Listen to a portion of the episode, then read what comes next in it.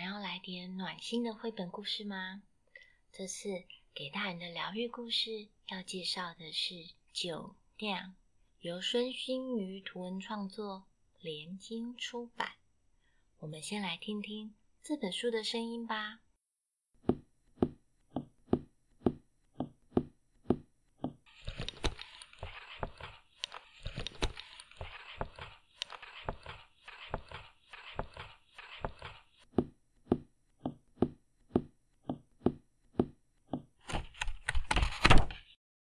酒酿的封面上有着大大的透明玻璃罐，里头装着乳白色软烂的米饭，浸泡在透明汁液的酒酿。酒酿发着光，让旁边孩子的脸都亮了起来。小女孩在旁用一双炯炯有神的双眼盯着，暗淡的背景中，有只手正从上方拿汤匙伸入罐子里，罐子的另一边是个小弟弟的侧脸，满心期待地贴近罐子里看。这罐酒酿像是开启记忆的钥匙，将场景拉到童年，逢年过节的节庆大餐。翻开封面，我想特别提一下内页的纸张。现在大部分的绘本都会用那种光亮平滑的纸，那种纸的触感光滑，还会带点冰冰冷冷的感觉。酒酿内页的纸是那种表面有点粗糙，这种比较粗糙的纸更可以感受到纸的厚实感。我很喜欢酒酿用这样子的纸呈现这个主题那种怀旧的氛围。酒酿主要是用水彩来描绘故事，很多大面积的画面充满整个书页。有的画面它会有些暗淡的颜色，那种感觉就像是我们在回忆过往的时候那种模模糊糊的印象。用这样子的方式来凸显鲜明的食物、人物与场景。有些画面拉得很近，就像是聚焦在人物神情的照片，有些画面拉远，可以看到丰富的情境氛围，像是大人在张罗食材，准备灌香肠、削萝卜丝、做萝卜糕，可以看到桌子与地板上到处都有食材，有锅具、有桶子、有碗盘，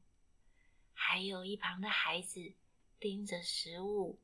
边玩边帮忙，还会偷吃。这些画面就像是一幕幕回忆中的景象，串联食物的情感记忆。我很喜欢孙馨瑜在酒酿里用这种方式一一细数从食材准备到餐桌享用的过程，这当中的期盼、等待到满足的吃，食物带给人深厚的情感与温暖的回忆，点点滴滴吃到肚子里，也吃进心里。这样子的饮食记忆，在长大离家后，这个从家里来的家乡味，延续着对家的情感。酒酿最后的画面是用俯视的角度呈现，凸显了妈妈头上花白的头发，戴着老花眼镜，还有那双历经岁月的手，一手拿着笔，一手整理一张张大小不一的食谱笔记。桌面上还放着一碗酒酿汤圆。故事说到这里，邀请你拿起实体绘本，继续看下去咯。什么样子的食物会带给你深刻的情感记忆呢？酒酿里说的是家里逢年过节的食物，那你的呢？你会想到什么好吃的？有些印象深刻的食物不一定是家里面的，或许只是一家路边摊，一间不起眼的小店，陪你走过一段特别的日子，也或许是你与朋友相聚的老地方，也可能是亲朋好友的一道拿手好菜。你想起什么样子的食物呢？上一次吃是什么时候？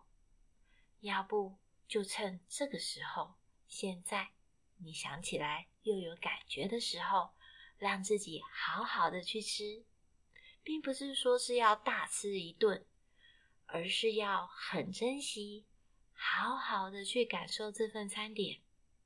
无论是要自己做，还是要去店里吃，或者你想要叫外送，都是很慎重的为自己准备这份食物。想好自己要吃什么，让自己专心的好好吃，一心一意，全心全意的吃。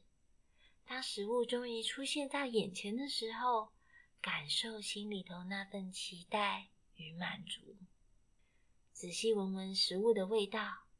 欣赏食物所呈现的摆盘、颜色，还有食材上特有的纹路与光泽。